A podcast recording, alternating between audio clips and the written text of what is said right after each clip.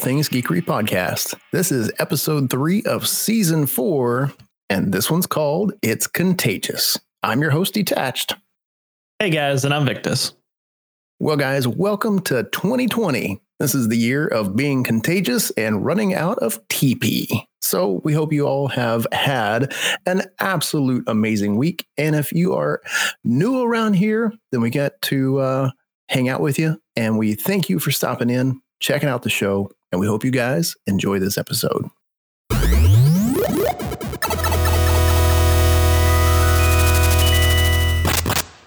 In this episode, we're going to first talk about the most recent season that hit for Destiny. Next, we'll dive into the latest details regarding the very much anticipated release of Baldur's Gate 3. Getting in some tabletop fun, we're going to talk about the sci fi cult favorite, sci fi cult favorite game, now pending to be released board game, Dune. Interesting on that one.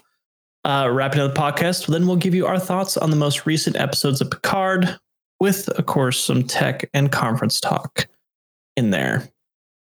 Before we get to that, though, it's been a little bit. It has what been a little have bit. you been? It's been a little bit. What have you been up to, Dad? Uh, well, not podcasting because last week for why didn't we why didn't we podcast last week? I don't even remember now. I'm pretty sure it's your fault. See why why you got to blame me? because because I don't want it to be my fault. Uh huh. Not like you know I Oh. wasn't working on a script or anything, anything like that. That's that. what it Of was. course not. Well, you typically don't ever work on the scripts anyways, but uh, I was working. That's what it was. Oh, You know, making the Yep. cheddar. got those real life things. Yeah, re- you know, real life always has seems to stand in the way for whatever reason. yeah, I don't know. Um, but it has been a little bit. It, it's only been a week, but it seems like it's been a little bit. Um, outside Mm-hmm. of that, literally just running and gunning. It seems this week has been really, really freaking busy. Um, I think I've maybe played a video game two hours, maybe three this entire week. So outside were- of that, Before that, No, you were playing a lot of um, Red Dead Redemption. Like you were Yeah. playing that hot and heavy. Couldn't I- get you to stop talking about it. Yeah. So main the game is finished. I've I've pretty much wrapped up everything that I can for now. I've still got a few things to go do in it for my completionist uh, mentality. You know, I like to check everything off inside those types of games, which is a lot. Um, this is one of the biggest games I've ever played from a from a console standpoint, but probably looking around 70 maybe 70 plus hours of story. Wow. Yeah, it's huge. And then on top of that, I would think you all- could even like draw that out even more for a game Oh. like that. definitely all the side missions, and there's just so many things to do. Um, best best story I've played in a long time. It was actually the ending of it was really sad. I actually there was a little bit of a tear that kind of formed.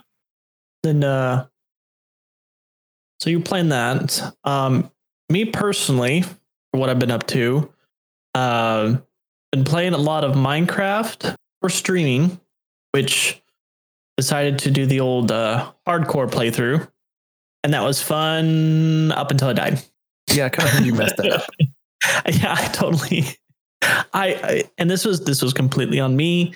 I really even from the beginning, I did not have the mentality of you know I should probably make sure before I take my next step into this unventured area, think about how I'm not going to die.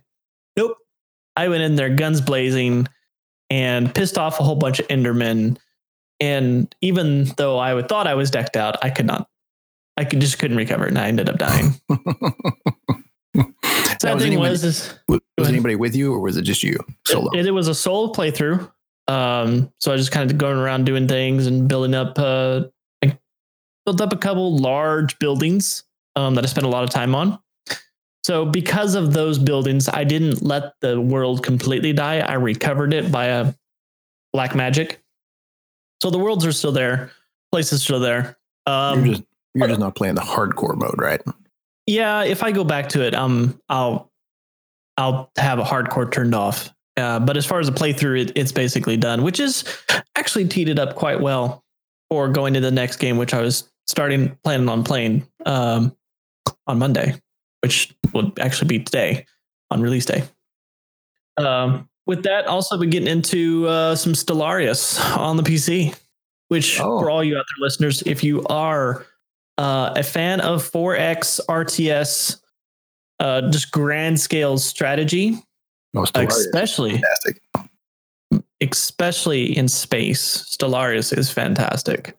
Um, it can definitely bog you down if you play some really large maps, but uh, the customizability of what you could build a race to be in it, and then every game is different of what could outcome. It's That's a cool. Big le- current learning curve, um, but I'm playing through that again for probably the fifteenth time playthrough. I don't know. And I count 15 of uh, those, probably three of them were successful playthroughs. Because Yeah, there's I've- ways in the games that humble you very quickly. I've only had a couple of successful playthroughs on that game. That's rough. Yeah. Yeah, it's rough. But that's been a lot of the gameplay I've been going into. Um, Nice. I picked up uh, XCOM 2 and Civ 6. So Oh, maybe geez. in a couple years we'll check out those because A couple of years. the, the um, yeah they they're now in the backlog. So you know, a- as far as gaming, like my backlog is kind of shrinking. I've, you know, taking a break from you know some of the bigger games. Played uh, played through a lot of my story games, catching up on some stuff. Um, outside of that, I just have not had a lot of time to game. So um, I have been writing though. So Nice. my uh, old fingers have been busy on the novel, and uh, that's coming along quite nicely. And, and it's Cool. something I actually haven't talked a whole lot about. Um, I think yeah, go ahead. general is just uh, you know writing. So yeah, been writing again. It's been it's been fun. Don't you have like the first book done, or are you still working on that one? Uh, first book is basically done. It is partially edited, but not fully edited. And second book is started. Um, it it's definitely a work in progress. It's you know it's been kind of a lifelong writing for this novel. Um, there are six books, and I've got four of them plotted. So it's uh you know massive undertaking, and uh, yeah, it's fun, but definitely a massive undertaking. Yeah, I can imagine. It's I've always thought about writing, but uh, I'm too distracted to, to stay Oh, on topic for long. I like so reading, hard. but Yeah, it's so hard. thinking of the topics and, and building out a world, very impressive. And, and props to you for keeping on that. This is this has been an eight to ten year journey so far of writing through you know one and three quarters of a book and plotting out six. Nice. Yeah, it's a lot. Just you know creating your own worlds and just having some freedom in writing. And you know there's been tons of breaks and this life happens with that kind of stuff. Um, yeah, so I would say that's uh, that's kind of my uh, last probably three weeks. Very cool. Yeah, it's good stuff. Anyways, I think it's time for some gaming topics. How about you? I think so too. I Yeah. think so. And we mentioned one about this this interesting game called Destiny. Um, Ugh, that we we have never talked about before. ever. We, ever. I Um, don't never even- spent entire episodes Destiny talking 2? about I, I don't. I don't know. if what we've is what is played. Destiny two. Uh, but yeah, newest season of Destiny two hit. Uh, what was it last Tuesday? last Tuesday. Last Tuesday, season of the worthy, and uh, in build out of the end of last season, season of the dawn, it laid the groundwork and, and painted the picture that um, Destiny 2 was getting Trials of Osiris back, uh, which is the much anticipated and um, much asked for to come back PvP type because it's basically the pinnacle PvP type. Uh, you Oh. you set out as a team of three, Yeah. to fight against other teams of threes in this Super basically competitive. leader leaderboard type system where you have a card. The card has seven slots on it, seven Yeah. points, Yep. and as you win those, you only fight other people that also have won that many wins on the card. So by the, the last match, you would be a card of six versus another person, another team that has cards of six. Right. Um, so it's all about Yeah. you know who's the best, It's basically competitive on crack. right? Uh, you know, it's it's where all the pros went to went to sharpen sharpen their swords against or you know Oh, grind sure. against to really improve. Um, Yeah. and, Yeah, and, and you you come out of there and you get to show off that trials armor. I'm, I'm, I'm referencing back to the D1 days. You were the stuff. You knew that this person, um, aside of carries, which nothing against those, uh, you knew that they were they had they had skills, right? They Yeah. they could do it, especially because they were, you know, they were hawk their emblems and and special stuff that they the weapons, especially. That's like, yeah, I got this from trials. Good Well, stuff. it's funny. It's funny too because the uh, the trials competitive nature is a lot different than just your regular competitive group, and uh, there's a lot more strategy in in trials than there ever was in any of your regular competitive. You know, your Iron Banners and, and any of that. So. Uh, I'm glad that they waited so long to bring it back, and and I have not played the new one yet, but I hope that they have done this one right. Um, I loved old trials back in Destiny One. It was a crap ton of fun, and Yeah. uh, you know, me and you even played through uh, through trials for I don't know, quite we played pretty often if I remember right. Um, and it's funny, out of all of my characters that I played, you know, I've I've mained a hunter for years, and the only one that I ever enjoyed playing trials with was my warlock Really? my warlock was the only one that I ever ended up. Um, I had a full set of uh, trials armor out of uh, out of that. And also the in, in D1 with the Warlock, um, you had self res. So that was an Um, instant. That was basically what a lot of people that had struggled at running the others, or just struggled in trials period, ran Oh. Warlock. So they could Oh, have yeah. an extra life, basically. yep, for sure. So, uh, you know, like I said, I haven't played the new trials. It does look pretty amazing. Have watched quite a few of the the top uh, top guys playing it. the The season in general is pretty lackluster, honestly. Outside of trials, for me, the I don't know. I've I've hopped in for just a little bit to to play some of the the content that's out there, and uh, in the the season is called Season of the Worthy, but honestly, it is truly just a public event grind. Some of the new materials and things that you can get, there's a lot of it, but really the story is is really slow to progress so far. That what I've noticed. So Yeah, this was this was definitely uh um finally a mode or a season for PvP, really. And you know, they, truly. they tried to tried to bring in a story for uh or to continue the um story from season of dawn into season of worthy. So you get that. You know, basis is the cabal are now desperate. They they didn't succeed with the the sundial uh to change time. So now they're basically going to do on a a suicide mission per se. yeah, literally, I mean, you, you know that big big thing that was absorbing or targeted the sun to possibly you know blow up the sun. We disabled it, didn't blow it up because well, it blows up, it blows up everything else. So uh, the basis is well, they're just going to turn around and aim it at Earth on a collision course. yeah, Um, and your goal is to stop them.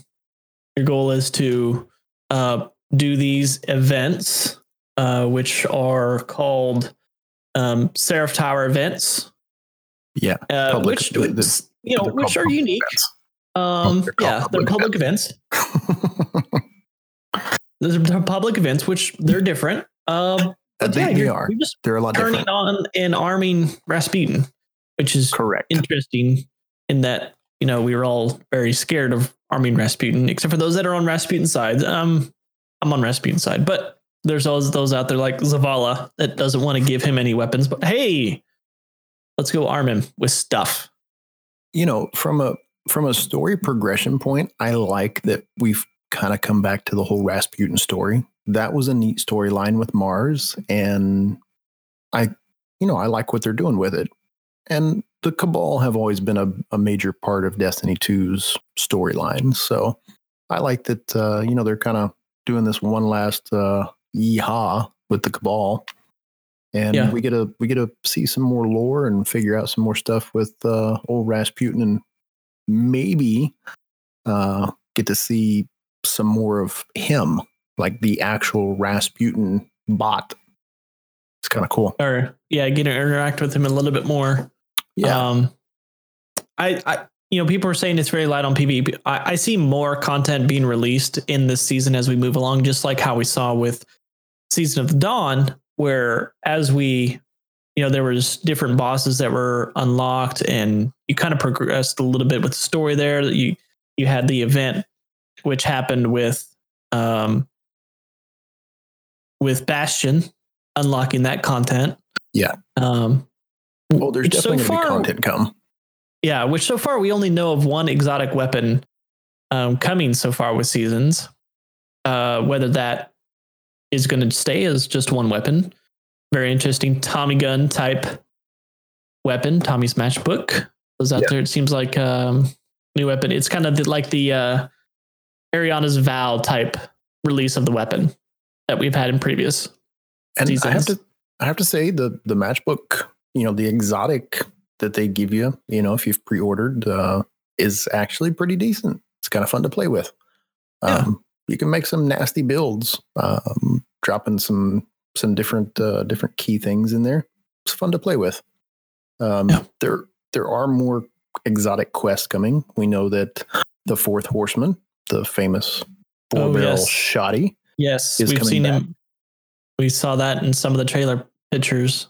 Which is funny. So funny reading that on a, a person that doesn't hasn't played Destiny before. They're like, "Oh, that looks like we get this new shotgun." Um, right, pretty sure You're it's like, mm, it, uh, coming out to be the fourth horseman, is what we're reading. yeah. it's like, uh, you didn't play D one at You all. You did not play D one at all because that was the boss melter back in.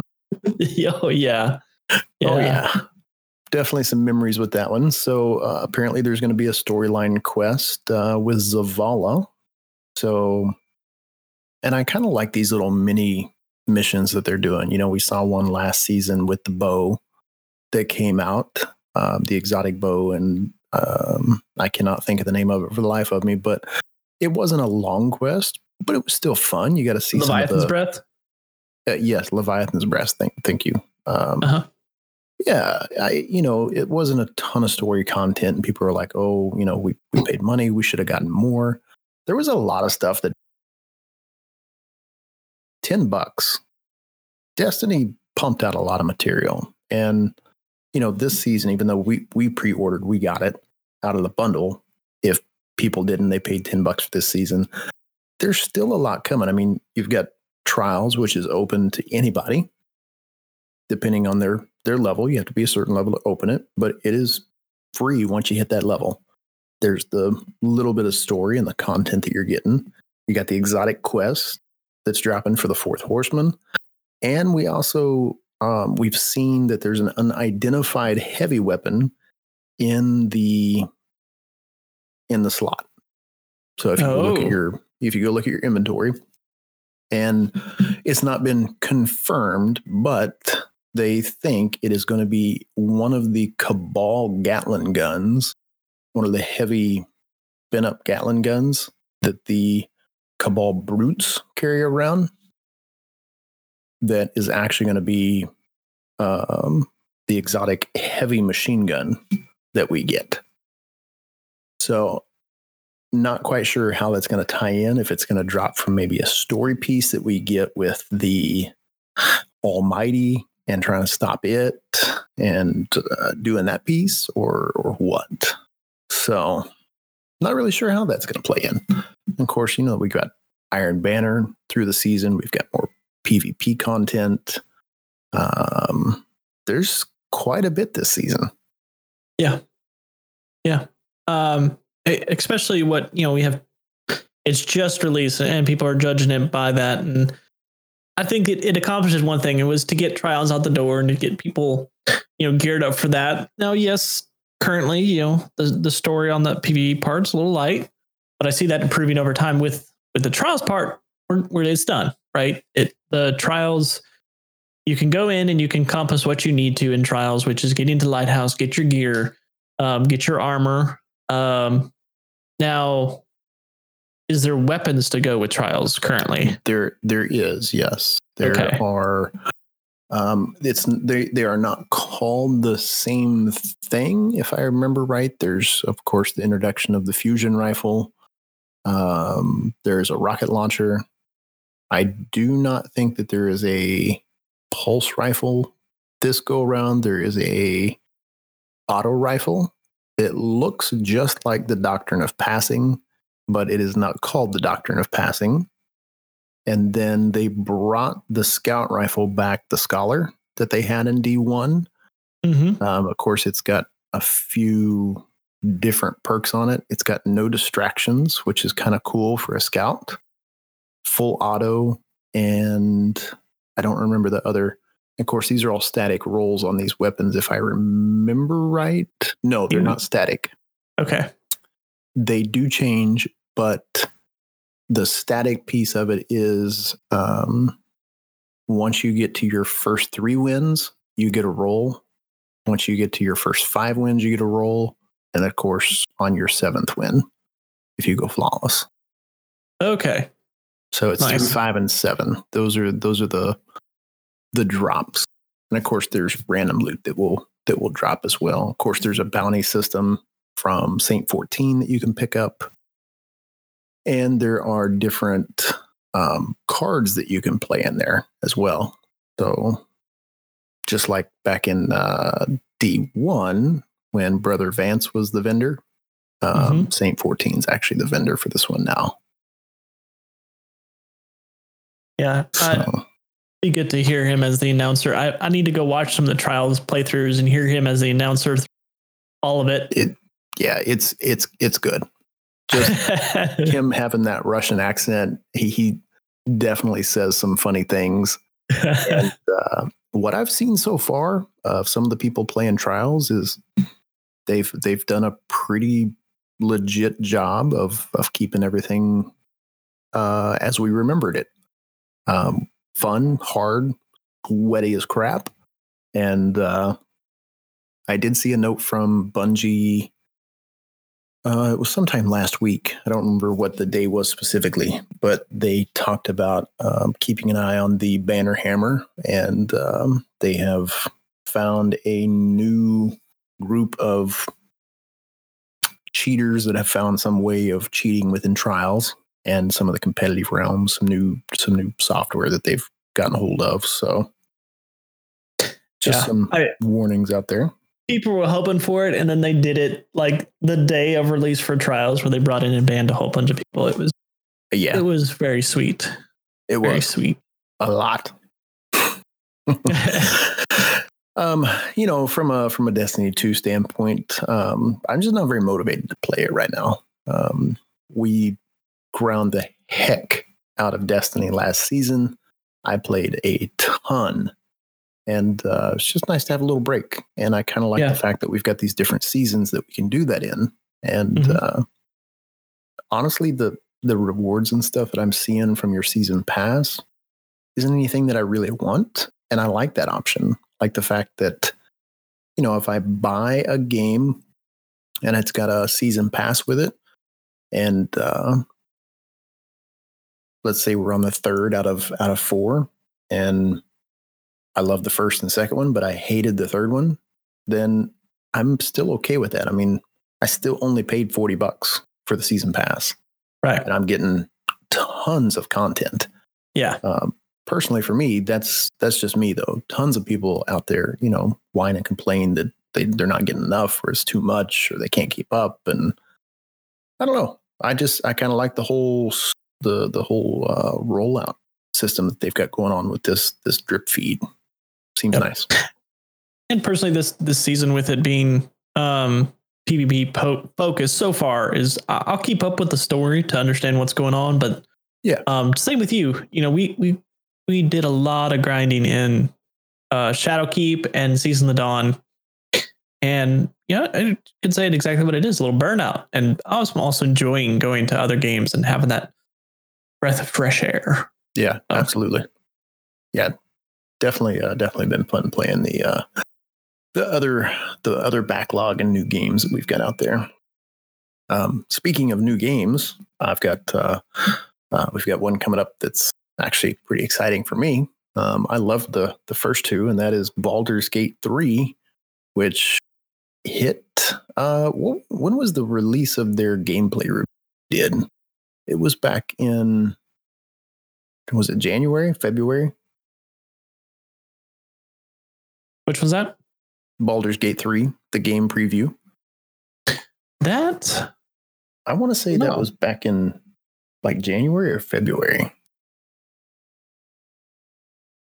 I don't remember. It has been a, a while since I saw the original preview. What's Let's crazy is that it has been 20 years since the release of the second game. That's that that's longer than see StarCraft was what 10 years? 10. And they went 10 years, so 20 yeah. years getting a sequel. 20. It has been 20 years in the making. Uh, Baldur's Gate 1 came out in 98. Baldur's Gate 2 came out in 2000. Guys, 2000. I believe it was September of 2000, if I remember right. Almost 20 years. If it was September of 2020, it would be 20 years, which is bonkers. I mean, that's there's a little bit of hesitation to something like that because you're the last time we had games like that, you're thinking, Duke Nukem. Uh, what yes. else? Has it been one other game that's yeah, the one other game that was came out after a long time and wasn't the best. Well, I mean, take Doom for instance. I mean, Doom had a really pause before the the latest one that we uh we just saw came out right, but in my opinion, Doom, uh, the most recent one that released in 2014, Doom, right, uh, hit all the marks. It was the modern adaptation of Doom, and it, you know, it's the reason why we're getting Doom Eternal, and people are just hyped for it. So, you know, I put that one in a win. Um, oh yeah, no, but they, I could, they, guess you could also right. because yeah, they did it right. Um, you could look at who's developing Baldur's Gate three. Um, Larian Studios, which is, if you aren't familiar with that studio, is the team behind Divinity Original Sin, Divinity Original Sin 2, which, in my opinion, is one of the best uh, modern top down RPG games to date. I would definitely agree with that. Yeah. It, it is fantastic story. The stuff you can do in those games, the customizability, um, I might go back to the story depth. I mean, there's just so much there, so much there uh, of how to play through and the difficulties, and um, I recommend it to anyone going through that. But yeah, uh, they, sure. they they got they got the uh, old reins to it, uh, and we've seen gameplay. Uh, we you were able to a lot of gameplay, a lot of gameplay. Some people were actually able to play it. See, or no, it no, it was just the demo, which was on February 27th. Okay. the head February. of Larian Studios at PAX East uh, going That's off right. a demo, uh, which he basically showed like the first. It's like an hour and a half worth of game. Hour and a half of the gameplay. Uh, yeah. bit he, uh, because this is based off of um, the Dungeon Dragons uh, 5e base set for chances rolling, etc uh, his first combat, he died, so he had to reset. So, uh, funny. Yeah, uh, it really goes to show uh, really anything can happen. Um, and, and, it's a dice roll. There, you, there is no guarantee. Ninety percent chance you may still miss because that dice yeah. roll, which is amazing. Uh, but the combat system, the UI, the the graphics, um, uh, uh, we're talking about the combat system itself. Looks very uh, actually looks um, looks familiar to what we've been used to in Divinity Original Sin, which some people yeah. are taken aback by that. They're like, "Uh, it's a Divinity Original Sin with a Baldur's Gate mod." or skin mod. yeah, Uh, I, I saw a lot of that. A lot of that. Yeah, there was like, a lot of that. hate And you chat know going on. I, I'm not mad. Albeit I haven't played Baldur's Gate 1 and 2. So, you know, you can start Okay. raging right now that I know nothing that I'm talking What? about. What in the world? But, well, it's a 20 year old game. I didn't Well, come I- into that field. I I, get that it's a 20 year old game. That's I've like- honestly, I think I may have picked up Baldur's Gate 2 when it, I mean, Wow. when it was like a couple cents or, or whatever, How it was like 90% off. Did, have you never played? Uh, like uh, now, I'm just stuck on that. Like, how have you never played these games? I just, just haven't got around to it. Like, I, Oh every time I think gosh. about it, it's like, yeah, I'm going to play something else. Yeah, I guess something else Or to I do. get, then I'll play, or like I'll think about playing it, and then I started playing Divinity Original Sin. So, you know, it's they tabletop, they- you know, cross up between Yeah. two very fantastic RPGs. they were really good. You know, if you if you were a Dungeon and Dragons fan, then Baldur's Gate was, you know, just it had that feel to it. Yeah. There, there really just wasn't anything like it back then. But regarding what we see on the gameplay, yes, UI looks the same, and even uh, the character select is uh, very similar to Oh, almost Um, identical. almost identical to Divinity Original Sin. Uh, but what is unique that I I don't remember ever seeing in uh, Divinity is when you go into cutscenes, it's almost like a Witcher cutscene Yeah. where it's brought down to that person's level. You have dialogue. Uh, you don't just have chat windows. Um, it's very much like you'd all of a sudden hopped right from the Divinity Original Sin original, you know, top down conversation down to what we we've experienced in normal, you know, third person RPGs. I, I reference Witcher uh, regarding all the conversations there in in the big conversations that we saw. Now, some are minor ones and they don't take place that way. Um, but that that was pretty cool. That was pretty cool on that point. Yeah, I I do like that. But again, it, this was just a game preview that we saw, so uh, who Yeah, knows? who I- knows what the final finished product is even going to look like? Right. Um, what else to notate here? Gra- graphics look just as amazing as any uh, as the Divinity Original Sin. Top Yeah. down, yes, it looks similar, but the combat is different in so much that you don't fight your um who who goes into what order is not determined on a per person or per character. It's on a per team. per team. So it's So- it's kind of turn based, but not. Right. It's turn based so much as as your team, which completely changed the dynamic of fight because you were then relying very heavily on the combos of your Of your- persons Yeah, of your team, setting them up just right. Strategies. So I think uh, this is either going to be a make it or break it for me. Um, you know, the turn based strategy games like this, if it's done right, can be a lot of fun. Like you said, if depending on your team's ability to create combos, um, could be a lot of fun. Or you know, if people suck, then probably not going to have a probably not going to have a good day. Yeah,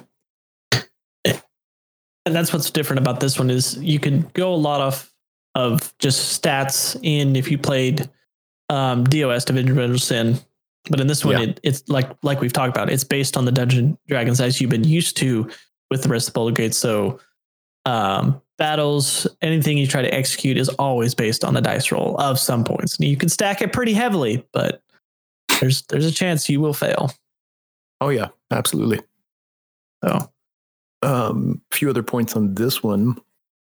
The uh, CEO, there was a talk he was doing a few weeks back. They were talking about tying in some of the original story and bringing back some of the original characters, like returning characters into the storyline. So I'm not quite sure how that's going to play in honest, I don't even remember how the second one ended. So I'm going to have to go back and even like watch some videos and look at things to see what uh, see what the story ended with. And uh, they also talked about the character classes on anything that you can select. So for you Dungeons and Dragons fans out there, anything uh, that you guys can think of from the clerics to the fighters, the rangers, the rogue classes, the warlocks, the wizards. Um, they said that all of those classes are going to be early access for uh, for us to be able to play, which is pretty cool. That's a big selection of classes to be able to slide through for early access gaming.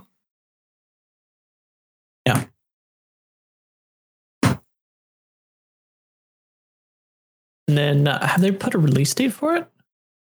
I have not heard of a release date yet. If they've if they've put one out, but I haven't gone out to their website or, or checked their their Twitter feed or anything. So they could have. Uh, all release date is just 2020. Yeah, kind of what kind of what so, I was thinking. Yeah. So still up in the air.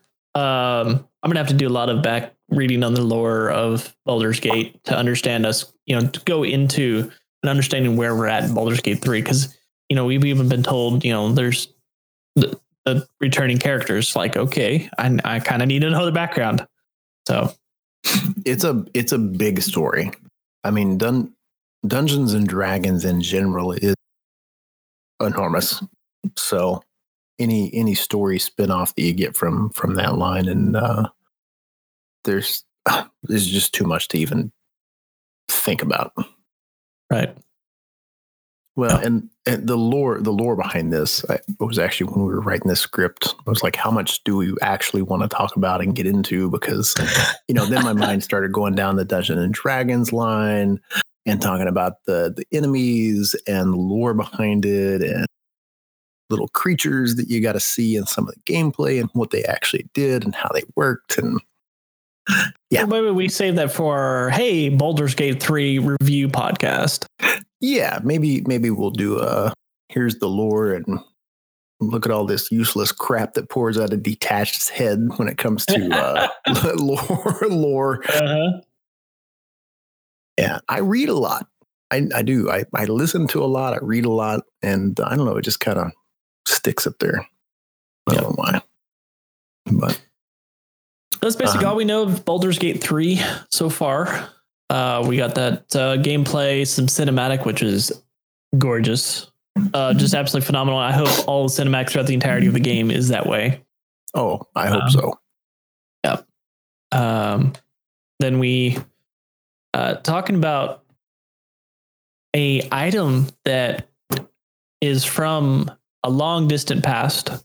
Oh, very you know, uh, a long distant past. And I have to say, I think this is the first time this topic has made it onto the podcast.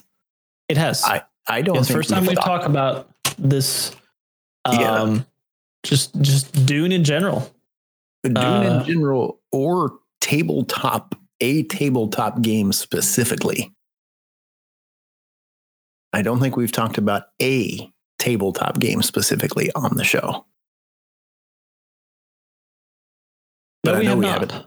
I know we haven't talked about Dune, one of my favorite books of all time. Okay, I was doing a quick search here, and I thought I was going to have to correct myself because, like, I swore there was a Dune game, but it's based on. I wonder if they go off the book or the uh, game. Be interesting. What did you find? I'm curious. Well, it depends on where you look. You have uh, this particular one is from Wikipedia. Dune is 1992 act, uh, adventure strategy video game. Oh, based on the book. Okay, so they could go off either one. I well, knew there was a book. What system did that come out on? Uh, M DOS and Mega CD. Oh, geez. 1992. wow. So it's been a while. Uh, it has been, been, a while. while. I I clearly don't even remember. If I have played those, I don't remember them at all. Yeah. Um, uh, wow. But you know they've they they're mentioned from as cult classics for those that were able to play the game and experience the game. Um, you can see a screenshot of it. It's very rough, but uh, the the depth and, and what is brought about from in the story of Dune is what brings a lot of people back to reminiscing about it and, and what they experienced you, in it. Have you read the book? I have not. Oh my gosh. Have you watched I, the I'm movie? not- Oh, well, there was a movie. yes, there sure was. So if you have Ugh, not watched, if you- 1984. oh my! You, oh yes, if you have not watched the movie or read the book, you got to. You just got to. You can. It literally cannot be classified a geek unless you have read that book or you have watched that movie. Huh. Dune is scheduled for a 2020 film. Yes, there is a. Interesting. I don't remember if they said it was going to be a sequel, prequel, or a remake. Does it say? Ba-ba-da-ba-dum. Does not say. Gives a synopsis, but doesn't reference the original movie. So I think Oh. I think they are doing a sequel to the movie. And if Okay. you guys if you guys have no idea what we're talking, about, there was a novel written years and years ago uh, by Frank Herbert. So Frank Herbert wrote this uh, very interesting sci-fi world book called Dune, and uh, Yep. w- one of the best books out there when it comes to sci-fi fantasy. Um, kind of this post-apocalyptic, um, got to save the world, giant worms. They call it Dune because, of course, there's this massive sand world. Lots of stuff. Very, very exciting. Gotta, gotta read it. So, I forgot that they were coming out with a movie. You said 2020, and I'm like, whoa. Yeah, I didn't even I realize forgot they were all coming out with a movie. But apparently, it has a, Yeah. a release date in the US of December 18th, 2020. I hope they do it right. Um, the the old Dune that was made uh, early 80s, 82, 83, maybe 84, somewhere in there, uh, didn't do all that great. It has a massive cult following because of the fans of uh, you know Frank and, and and the world that he created. But uh, yeah, not not one from just hey, I want to go watch this movie. Let's throw it in and watch it. It's uh, uh, a little odd. so, yeah, unless you're just one of those sci-fi geeks that love old cheesy sci-fi movies, you probably will not enjoy doing it all. Um, yeah, Yeah. I can already tell. A lot of those like sci-fi that released in in that period of time are mhm. pretty bad. Yeah, yeah. Yep. They they they had their they had their time. So that's what we need to do. We need to do an 80s sci-fi movie review 80s, one 90s. night. Remember? Yep. Yeah, but um, okay, I'll throw some 90s in there. Yeah. We've we've even got to do some 70s. There's some really good 70s sci-fi films out there. Really are. Ugh. Oof. Yeah. All I think about is those like their attempt at graphics. Ugh. Ugh. Makes well, shiver.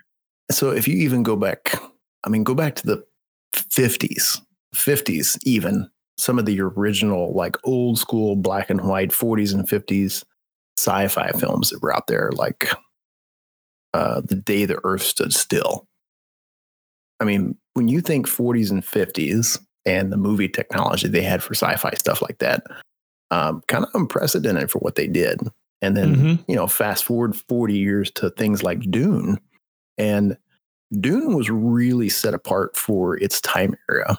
Unfortunately, the the book that Frank wrote, um, they just didn't have the technology back then to be able to do a movie that was um, that, that could hold up to it. So I'm really hoping that the movie, um, and I'd forgotten all about it, that uh, is coming out. I hope they do a good job. But I think we're way off topic too because uh, we weren't even planning on talking about movies. We were talking about No. about the uh, the tabletop game of Yes, Dune we haven't even out. talked about it yet. We haven't even talked about it. So uh, the game that is releasing uh, is called Adventures in the Imperium. It's going to be a tabletop.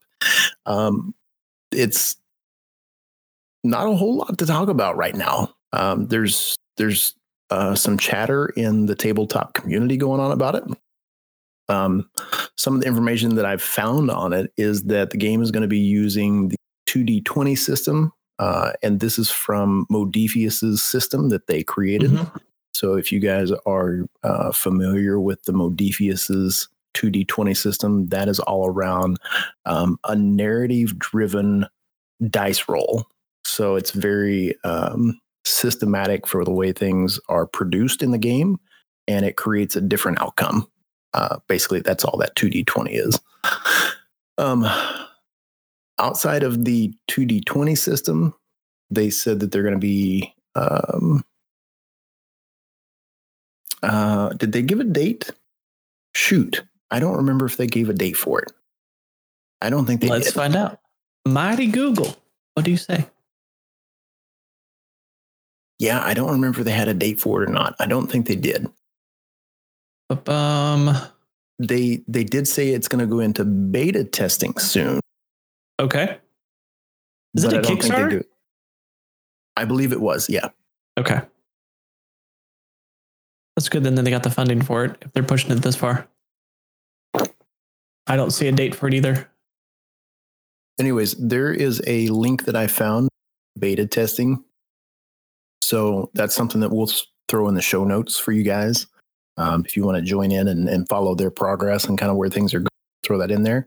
Um, some of the other pieces that they talked about, um, they they talked about being able to join uh, one of the existing houses, um, and then they also talked about the the game is all going to be centered around Frank's classic um, sci-fi book. So there's going to be some of the political natures that the book had for the time is going to be built into the game as well.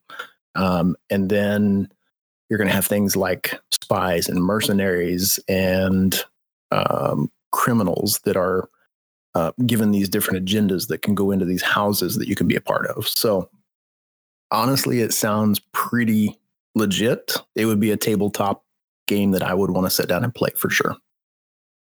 Yeah. But that's really all I know. I mean, I searched and searched and searched and searched, and I found like five bullet points on this game.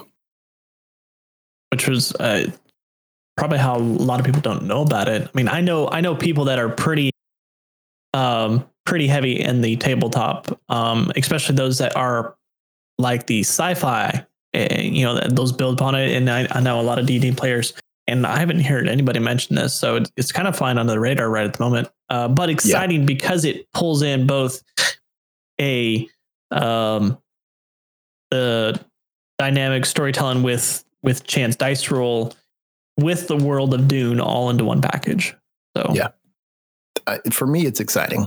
Um, I love, I love Dune. I love that sci-fi feel that uh, the book had, and um, yeah, this should be this should be exciting. I hope that they get the funding and they're able to to make it past these betas and that they are successful. Yep.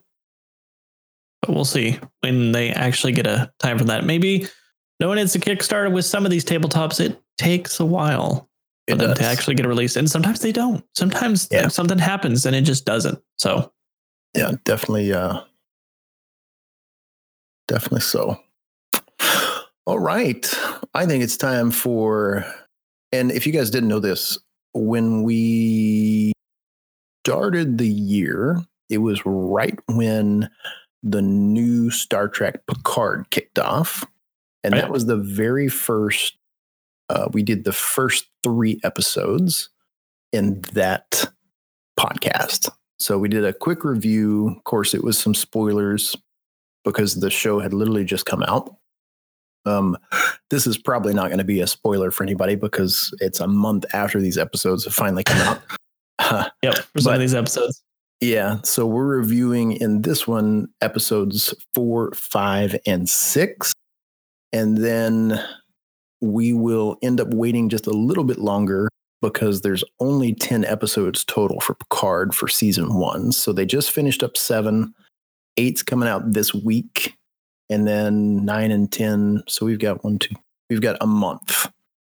So hopefully by the end of this coming month, we'll have uh, the final review for the last four episodes on Picard as well.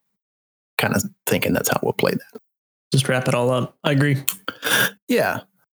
Um, but tonight we're actually uh, doing a quick on Picard episodes four, five, and six. And a couple of these episodes felt like filler.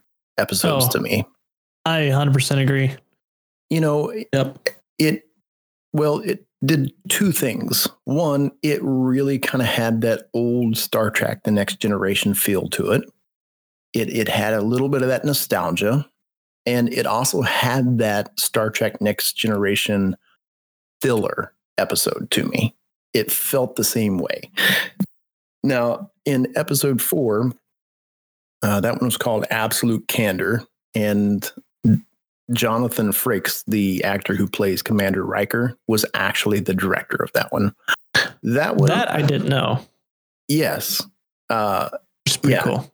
it, it is very cool. So he's always been a, a, a great actor when it comes to playing the, the the the role of Commander Riker, and just he's a good director. Um, he's a writer as well, and he's had tons of screen time when it comes to just uh, the the business of entertainment.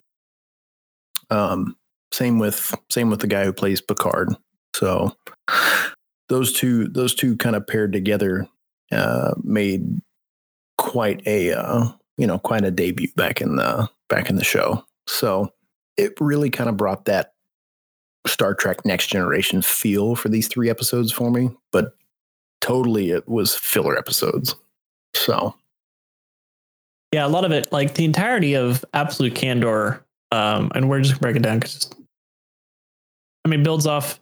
Um, it does give us background into how Picard was seen going into before, um, in his um post while he was still part of Starfleet, coming into uh Vashti, which is the planet here that it was a just Romulan relocation hub, uh, which in sense just is uh, when they were helping the Romulans move from their uh, Romu- uh, Romulus because Mhm. the supernova was on its way. They're trying to get them all out of there. So some of them came to Vashti, and basically Picard was greeted warmly. He was uh, some of them to some of them a hero uh, because of that. Uh, you know, builds on this, and we get introduced to the character Elnor, uh, which he, he then becomes a, a mainstay in the rest of the episodes. So we, we learn a bit more about his background, the um, the kind of monk like group, uh, Yeah. Qowat Milat, that uh, yeah, the nuns basically that they're all about um, finding a cause, finding the most lost cause, and binding them to that. You know they're they're also known as one of the most fierce fighters um in the galaxy one of the best fighters in the galaxy Yeah. for for them. Uh which uh elnor was a male. Most of them were female. So that that was the oddity for him. But he sounded like he was a rescue um and he was turned over to them Yeah. and and raised with them raised them. So that was a good little background. I i, I enjoyed like learning about that yeah, But, it, was, it was a neat little backstory. Um, again to to your point you know the entire episode except for the last two seconds of the episode was total filler yeah, total, total filler. Um, out of out of all of them that I've watched so far, that was probably my least favorite. Um, not that it was bad; it's just been my least favorite out of the bunch. Uh, there just wasn't a a whole lot there outside of literally just Picard going to uh, the city and and speaking with the his you know past friends that he had made.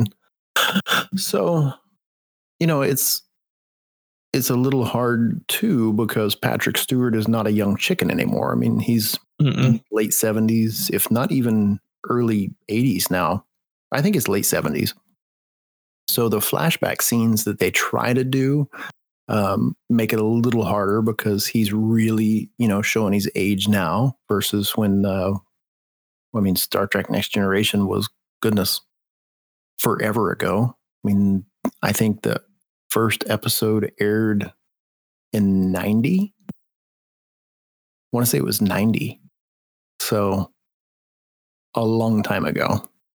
Yeah. I believe I believe Patrick was 44, 45 when the first episode came out. Maybe maybe just a little bit younger. Yep. So I mean, he- 30 plus. just as a person, he's getting up there in age, but also the the actor and person he's playing, and you know, Yeah, to be of a- Picard. retired admiral. So Yeah, I mean, you you look at you look at Picard. He's a retired admiral. He's literally spent his entire life in Starfleet. So, yeah, I think uh, I think overall the show has done a a good job of of sticking to its guns with the Star Trek theme.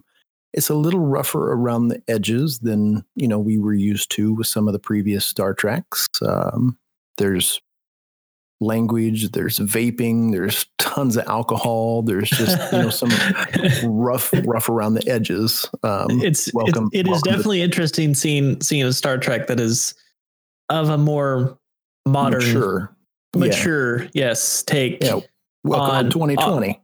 yeah basically is in some sense it's also it's kind of how we've we like mandalorian for star wars is that there are and yes there are some like okay yeah because he's the good guy he's got to do that but in other instances um it's the very the rough the real the reality not uh, of Star Wars, the background stories that are told, you know, we get to experience that and have the losses or whatever goes along with it. The bad decision making. It's not just all sunshine and rainbows for the hero. Yeah. So Well, and uh, I, I like what they've done. Some, I mean, the Star Trek Next Generation show was by far one of my favorite just TV shows in general, all around. And uh, I think I think they've done a good job with showing the age of Starfleet in this show, and just where things have come in general. You know, they're they're starting to see some stuff just fall apart, which is cool. Right. Um, I like I all like throughout the they're going. episodes, Yeah, We see that. I like, yeah, I like it so far. Um, episode five and six, I think, did a really good job of continuing that story and just building on what they're doing. And I think, I think that's been the biggest thing so far. Is they're taking a movie perspective but breaking it into a TV show and trying to continue that progression of a story. And I think that's what draws people's attention the most is uh, it, it's hard not to have filler episodes when you've got such a long period to to do things in. Uh, it's a little easier when that time frame is smaller, but you know, I, I like the characters they're bringing in. You know, episode five, we we really get to see one of the most popular characters out there ever in the Star Trek um, genre, and that is Seven of Nine, the Mhm. the former. Well, she's technically still a Borg, but not a Borg. yeah, so she's she- not. She's no longer part of the collective, so she's No. Right. Has her individuality, her free will back. Yeah. Um, Um, But- I enjoyed that episode because it's probably the most human I've ever seen Seven of Nine act. And you Oh, see for sure. a lot of the brokenness of being a Borg has brought out in her um to you know throughout all of it.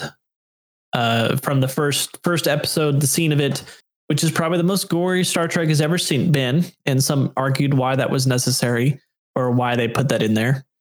Um yeah, the uh, the and there's a discussion on that, but we right. Uh, but yeah, the, the, that and then the, the fallout of what happened there, where she basically had to, um, you know, she had a mercy kill her her friend that was also a former Borg. Yeah. Um, and harken back to if I grew up on the episodes of Star Trek Voyager, so it was cool Oh seeing all these callbacks. It is amazing the time difference. So I mean, we Yeah. we grew up in the same like nerdiness and the same geek um, atmospheres, but they were just different time periods. So funny. Yeah, you were what Kirk, right? Into Uh, Picard. yeah. Yep, Kirk and Picard. Um, Yep. Kirk was first. And I, yep, I caught the tail end of Picard right into Voyager in, in my Star Trek watching. Every Yeah. Monday night, 9 p.m., Voyager would come on. Voyager was good. Don't get me wrong. Voyager was good. Um, Yeah. uh, of course, then we had Deep Space Nine in there as well. I was a big Yep. Deep Space Nine fan. So that was a good one. But So- uh, it, it, it's good seeing these callbacks here, and you know, from those that have watched Voyager, seeing Seven of Nine now, where she's much more, especially looks much more human, acts much more human. But Oh, yeah. because of that, she realizes the basically PTSD that is now a human attribute that has now come to light of the different experiences she's gone through as being a Borg, and Yeah, it's all resolved around like losing their free will. Right. Uh, that's what I was going to say. Is uh, they they you can really kind of see in her emotions that she struggles with her humanity side of things. Um, you know, Seven of Nine is pretty interesting because um, she had Borg implants put in her when she was a baby, so that makes her pretty much a precious commodity in uh, in this society and the way things are. Um, she's kind of a one of a kind. So it's cool that they brought her back and how they've uh, how they've fit her in. She's kind of Yeah. that that rogue. Uh, doesn't really know where she fits in right now, but she she does, but she doesn't. So Yep. yeah, it's uh it's a it's a neat little little story. I hope that uh, you know I hope they end it right with her and and they are able to to keep her in the show. Agreed. And from what we've seen so far, she's going to be a mainstay. You know, Yeah, yeah, definitely. but then again, they've killed off some people uh, that we thought were going to be mainstays, and well, they're they're dead now. Uh, Yeah, which that gets us into episode six with um. Actually, no. Yeah, it was in episode six. Pretty sure where the um. Soji, which we hadn't mentioned it, and it was actually called out in uh, happening in episode four, previous or previous episodes. That is the quote unquote twin sister to Dahj, the female that actually ended up being killed by the Romulans right in front of Picard. Yeah. Um, that apparently was also android in line of the android type that Data was, which is why Picard's been so focused on saving Soji or Dahj originally, and then it was Soji because in kind of remembrance of Dahj. right. So we've been following the storyline of Dahj in episode six. It basically comes to a head. This this, this Romulan has been courting her, has um, tricked her into revealing what what the secret Romulans have always wanted. What's the home planet? Right. Yeah. So yeah. So, you know, for for you guys who have actually been watching the show, you probably uh, you know, probably have caught up to this point. But uh this one was this one was cool because it it brought that um kind of secret spy mentality into things. You know, Narek and his sister are after this homeworld information and they're trying to do it in two different forms and fashions. Narek seems to be very logical and smart in the way he does things. His sister um, is brute force. She basically comes in and, you know, if you don't give it to her, she kills you. He, uh, Narek is a little bit different. So Narek is playing an angle and it ends up working out for him in this episode. They, they find the information that uh, Soji has. And it's funny because, you know, in the, in the early episodes with Picard, they, they found those paintings of uh, what data was out in the orchard painting. Yep. And uh, you know, now we've got Soji and and Dahj, the twins, which was Data's daughters per se. So um, they've they've done a good job. I, I like I like how they're tying the story in. It leaves a little bit of mystery. There's plenty of action. There's some good drama amongst a few of the the characters. Um, I think so far out of all of them, of course, Picard is my favorite, but I really like Raffi's character. Raffi, Raffi kind of brings a um, a motherly perspective to the group. You know, she's older. She's been with Picard for a long time, and she used to she used to uh, you know serve under him. They've been friends. Uh, and she's just she's really rough around the edges so she kind of brings this edginess to the show uh, I would I would say, and this is what she she calls herself, um, Auntie Raj uh, Raffi. auntie yeah Auntie, which which fits because she doesn't. Sometimes she doesn't follow the rules, or sometimes she just does her own thing.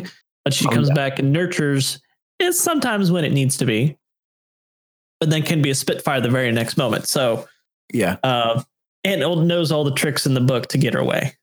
Oh, definitely. Yeah, super manipulative when it comes to that, and, and Yeah. she's like the techie smart chick. So Yep. Yep. So um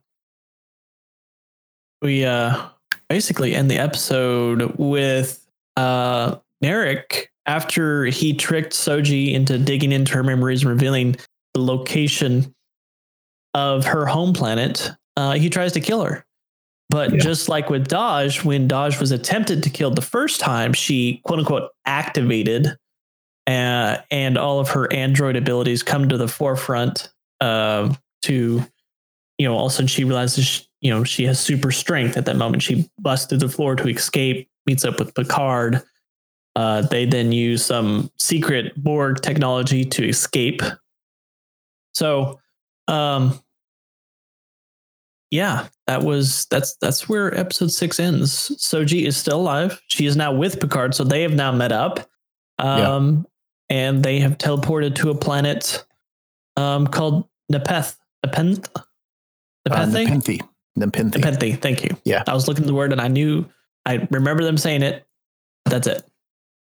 So So yeah, um, episode episode seven by far my favorite one, just It's a good because one. of that nostalgia feel. Yeah, it was a good one. um, it it ties so much of the story in. Um, of course, we'll we'll save the the review of it for for the seven, eight, nine, and ten. Um, I'm really excited to see what eight brings.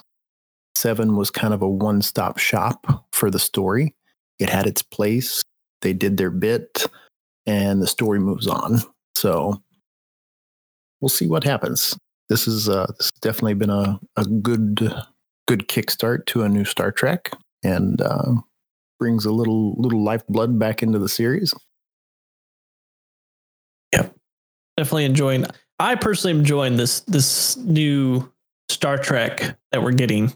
Um, it's right in line you know, with the grittier version that we saw with um especially in most greedy with Picard, but saw a lot of that with Discovery Yeah. that I absolutely loved and cannot wait for the next season. Oh, Discovery was fantastic. There were some things that you know I didn't care for, but Right. overall, the show absolutely freaking fantastic, and uh, I'm excited for the next season. Yep. So uh, we'll uh, we'll get to those episodes when they finally release episode ten. We'll put that in the next podcast following that. Abs- absolutely. Uh, now, including a little bit of tech, it's it's been uh, it's been talked about for a while. I think it was back at CES, Yep. Um, CES. but it's an interesting four way for Alienware. Like, I don't honestly don't know what they were kind of thinking. They're they're trying to get into the same spot of uh, like, hey, let's get into the handheld market. Let's try to go against Nintendo with the Nintendo Switch.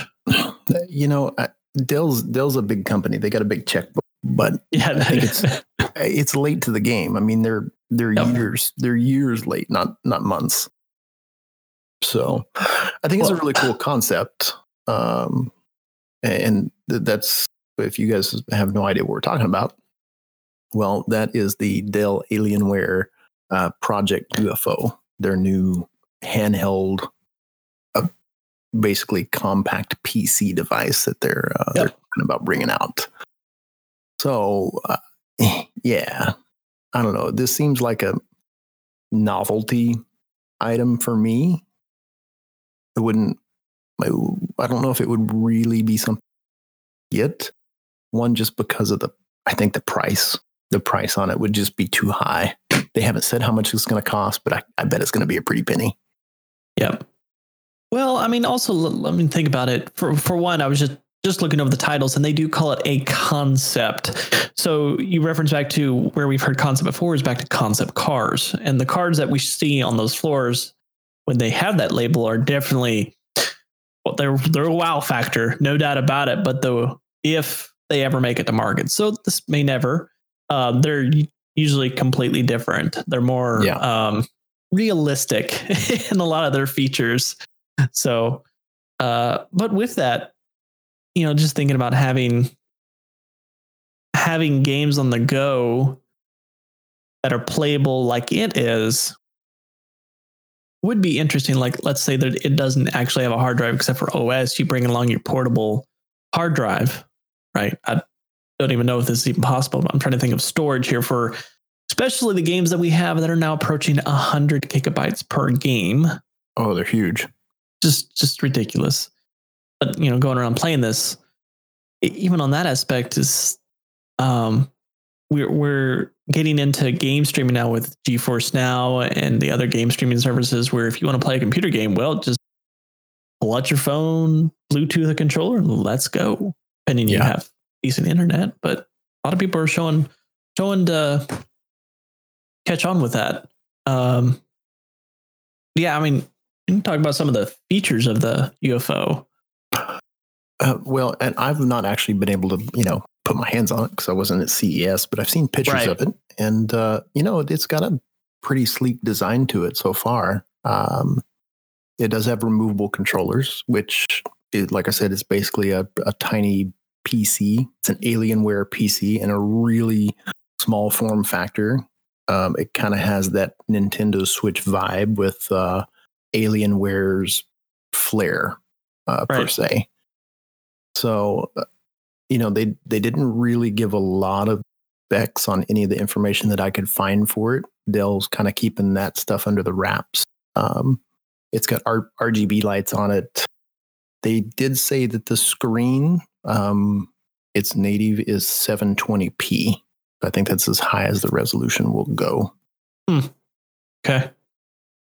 Um, outside of that, though, I couldn't find any specs like speeds, graphic cards, CPUs, any any of the internal guts of the thing. I don't think they've got any of that listed yet. Yeah, I think that goes back to the whole idea of a concept. Like they could even increase it between the release now to what it could be in the future. Um, you know, it, that and I've heard it's you know really heavy for being a handheld compared to what we're used for, for the Switch and now even the Switch Lite. Yeah, so that that yeah. and it's big. Yeah, that's what I was going to say. Is the pictures that I saw from the event um, comparative to the hand size of even a Nintendo Switch, it's nothing that looks like you would want to carry around in a bag right. because of its size. I mean, I mean, we're talking almost almost as wide as what uh like an Xbox One looks like. Not thick, but wide. So it's got a fairly wide uh, look to it. Mm-hmm. Um, and like they said, it, it, was pretty hefty. So I'm guessing it's, uh, you know, nothing that you would want to take on your 12 hour flight to wherever you're going and carry that in your. A little, little, bit harder to pull that one out um, yeah. and go. And like even even the control schemes with when it when you take off the controllers and plug them in and put them into their little um their combined dock that makes them makes it together feel like a controller. It's pretty big. Like uh, uh in concept, we could see it hit, and it could be more smaller to be more uh, transportable. I should say. I don't know. I interesting they come out with that. It's a little late there. A little late. It is a little late. Um, you know, I think they've got three big things. One, um, just the whole they are coming late to the game. The price. I mean, we're we're seeing a market that um, for devices like that are are pretty saturated in in the areas that they're specializing in, and you can get those devices for pretty decent amount. They're portable. They do lots of things. Um, they're doing them pretty good. So Dell's now coming into that way late and they're going to have to figure out their own way of doing things if they actually end up pushing this forward. And then just the whole will they be able to gain momentum with their customers? I mean, Alienware isn't the cheapest thing out there on the market by any means. Their their PCs are way expensive when it comes to what you're actually getting, if you ask me. So I don't know. I think uh, I think they've got a lot of a lot of hurdles and a lot of roadblocks to to come over. Yeah, but we'll And- see what happens. That's not saying they may, you know, if they don't just abandon it. Yeah, so- it could be. Maybe they got the feedback from CES like, yes, this may not work. But People are already pretty rooted in their Switch right now, myself Yeah. included. I, I love my Switch. I, I would I would not give my Switch up for a new piece of technology. I mean, even though it is, you know, uh, cool looking tech and you'll be able to play PC games, um, I've got a laptop that I can carry in my bag will do just the same thing. And I already own it. I ain't got to spend no more money. right, right. Yep. So, So we'll see. Yeah. All right.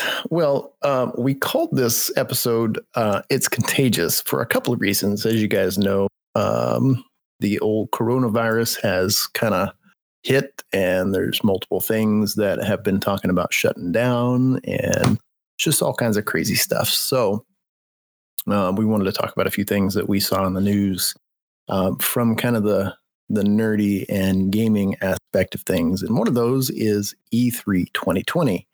As we know, Yep. that's one of the biggest gaming conventions in the world. And uh, it's one that uh, Victus and I have always followed and have wanted to go to for years. And we always cover it on the show. So we always end up doing an E E3 2020 or an E3 kind of preview, um, things that we want to see.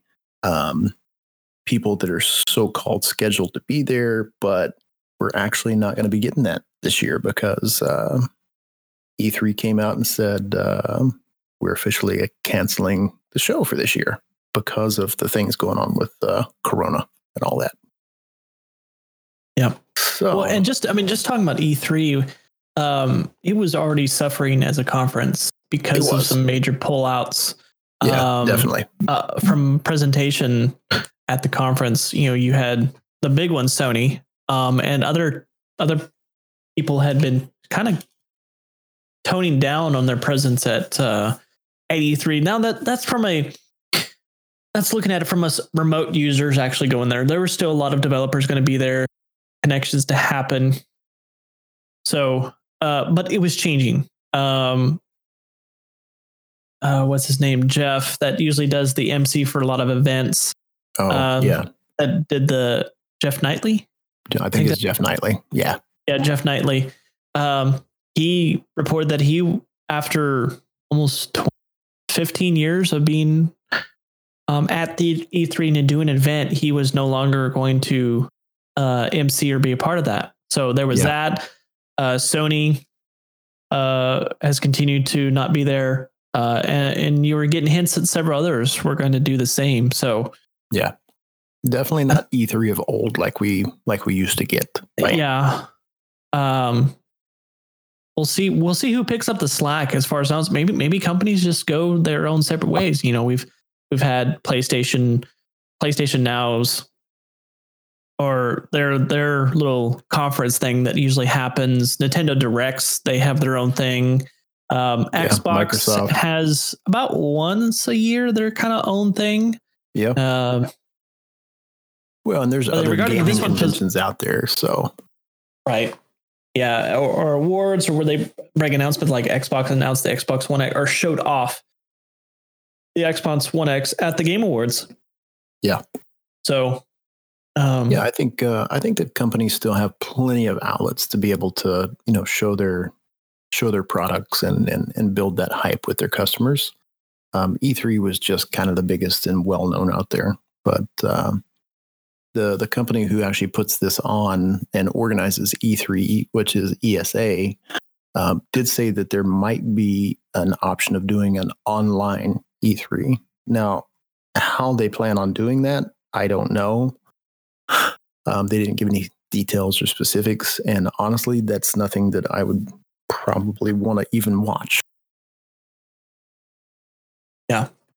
Well, I mean, as you're not getting a lot of the, the big mainstays of E3, um, you know, being there in person, like I said, is completely different than actually watching remote. But that's that's usually a lot of we watch. They'll have a big announcement. You have the you have the people picking it apart, going through interviews, and it kind of felt like a an entire week of news dedicated to just gaming for us that didn't attend it or were attending it remotely. Yeah. So it felt good for that. Um, and maybe we may still get something like that. I think they were talking about moving some of their stuff to online or the individual companies were that we're planning on discussing things at E3. And you know, if, But I remember, if- you know, five, six years ago, E3 was the be all end all for new stuff. Like even even on the fringe announcements, you could get like oh, I, I Yeah. still think back back to Metroid Prime 4, right? Nintendo announced that at or at their event of E E3. yeah, yeah, stuff like that was always exciting. But uh, yeah, it's definitely changed for sure. Um, and you know, the this conference isn't the only one that is kind of um, taking a hit because of that. And it's not even the only company. I mean, we're seeing things outside of stuff like this. I mean, take um, what used to be Guardian Con, for instance. Um, I can't think of the name of what Guardian Con GCX. changed to. Uh, uh, Gaming Community Expo. Yes, Gaming Community Expo. So I mean, uh, we just got emails on that one that uh, the because of the safety concerns, they're actually closing that one down um, for this year as well. So I mean, the you know, there's some legitimate concern out there. Definitely, um, I saw a news statement where Disney is putting a pause on all Marvel filming right now for all of their TV shows,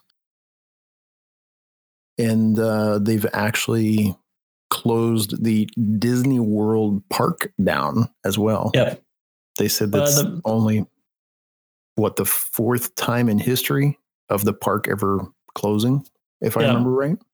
Yep. And it all revolves around just taking precautions um, about, you know, being in large crowds, making sure there's social distancing is the big point term right now. Yeah, basically quote says, you know, just you know, just keep distance, um, taking all the steps, washing your hands, which you would think is uh, normal. you would think thing. that is a natural thing to do anyway. That's the thing. But honestly, the hardest thing for me personally is like not touching the face, not touching Yeah. your own face. I, Right. I will absolutely admit that's how you know I I I move around when I think when I talk, and so I'm sitting there like, you know, I'll I'll use my beard as a as a think, right? I'm sitting here thinking, so Same. um, and then other people, you know, they'll, they'll do stuff. They'll you rest your head in your hand or whatever it may be. So, but that's all around. That's all regarding this. And the biggest ones, you know, as with cruise ships, as with airlines, with all those, they're just by themselves petri dishes for oh yeah, spreading of absolutely. stuff. So that there's been flu outbreaks on on on cruise liners. Uh, you know, people get sick with a with a certain strand of the flu. And they get on a plane, then you have a chance to get sick on that as well. So it's it's all about enforcing that. And unfortunately, the conferences that's people are very close to each other throughout the conference, especially the really packed ones. So Absolutely. yeah. Absolutely. E3, of course, was the first casualty. There was many more after that. Um, we'll see those conferences that are in the June, July, August timeframe to see if they get affected as well. Yeah. No, so just uh, keep up to date and watch those feeds, and we'll uh, we'll do our best to uh, keep up to date with all the things coming out as well, guys. Uh, I think that pretty much wraps up this evening. So I just want to say a big thanks to everyone. As always, you guys rock, and uh, honestly, we just hope that you guys are safe and secure, and you guys have not caught any of these bugs floating around. So, uh, a big thanks to all of our listeners out there. You guys rock. Absolutely. Absolutely. So we end this on again, be safe, take precautions regarding um, everything that's going on. Um, and thank you for listening to our content, providing feedback. Um, the support is greatly appreciated. We're just a couple dudes that enjoy talking about all things geekery. And if you enjoyed this episode, be sure to subscribe to the All Things Geekery podcast with any of your favorite podcasting apps or drop us a review on iTunes or Spotify, as those reviews do greatly help us grow. Yeah, and you guys can find us out on our social media, specifically Twitter. You can find me at xdetachedx. You can find Victus out there under at VictusATG. And you can find our ATG Twitter account at the ATG Cast. make sure you guys swing by, shoot us a note. We always love hearing from you all. And with that note, if you guys ever want to hang out with Victus, then go check him out over on his Twitch stream. He is doing a fantastic job growing that thing. And personally, for me, make sure when you guys go over, you hit him up on Mondays and you just blow his feet up with all kinds of ridiculous songs. Yes. Yes. Uh, specifically, or, or depending on the game, I might continue that throughout the week. But uh, I usually try to keep Mondays as Monday Music Madness to keep Songcrest going. Uh, but I try to stream every weekday night, so Monday through Friday, starting at 8.30 Central Standard Time uh, was going through Minecraft, but starting uh, Monday, so today, uh, if we're if it this gets released on Monday, Ori the blind playthrough, we'll we'll get to that and maybe go into Ori and the Will of the Wisp, as I will more than likely enjoy the crap out of both those games. yeah, definitely. And uh, speaking of enjoying things, bringing from one of our partners over at Into the AM. If you guys are looking for some sweet clothing, then stop by, check all their stuff out at intotheam.com. And if you guys find anything you like, just use the code ATG at checkout for a 10% off of whatever your total is. But guys, that wraps up this podcast. So as always, you guys stay awesome, and we will see you in the next episode.